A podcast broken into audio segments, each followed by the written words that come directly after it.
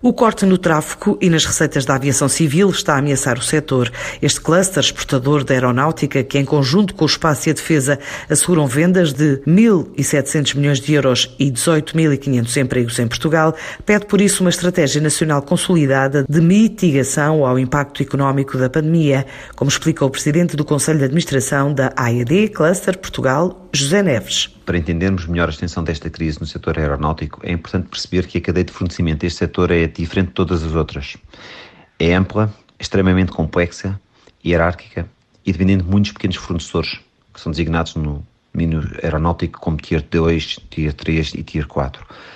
Tendo passado por muitas crises, nomeadamente choques económicos, como por exemplo 2008, guerras ou mesmo 11 de setembro de 2001, o impacto desta pandemia é previsto que seja muito mais severo e extenso. As companhias aéreas têm hoje muitas aeronaves e as suas frotas estão praticamente paradas. Um bom exemplo é a TAP, forçando os fabricantes a reduzir ou mesmo parar a sua produção, afetando desta forma a cadeia de fornecimento em toda a sua extensão. Alguns exemplos dos números desta crise são, por exemplo, as maiores companhias aéreas europeias anunciaram cortes na ordem dos 35 mil empregos. A Airbus já anunciou um corte de 30% nas suas linhas de produção e a Boeing segue pelo mesmo rumo. Em paralelo, investimentos previstos em novas aeronaves, como por exemplo o NMA da Boeing, ficam em suspenso.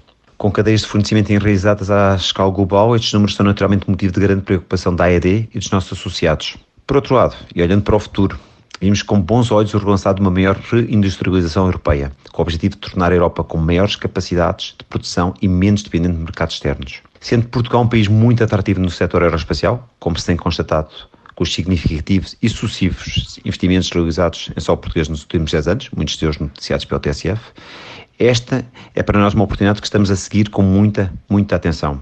Os nossos associados têm colaborado cada vez mais, ao mesmo tempo que têm investido em projetos relacionados com a sustentabilidade ambiental do setor e a sua digitalização. Alguns exemplos incluem o projeto Pássaro no programa europeu Queen Sky ou as duas propostas bem encaminhadas a projetos mobilizadores, endereçando novos conceitos de mobilidade aérea urbana e de lançadores de microsatélites. Estes investimentos, na ordem dos cerca de 25 milhões de euros, bastante significativo para o setor, são apenas alguns bons exemplos que permitem colocar Portugal na frente mundial de desenvolvimento tecnológico.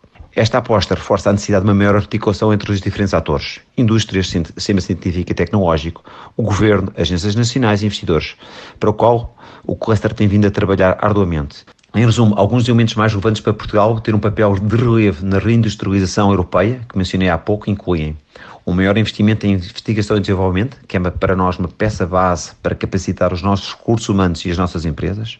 É igualmente importante puxar por uma incorporação mais significativa de valor acrescentado nacional em atividades estratégicas, estratégicas, nomeadamente as relativas a investimentos do governo ou de empresas públicas, garantindo sempre que possível a participação de empresas portuguesas ao longo de todo o ciclo de desenvolvimento de novos sistemas e equipamentos.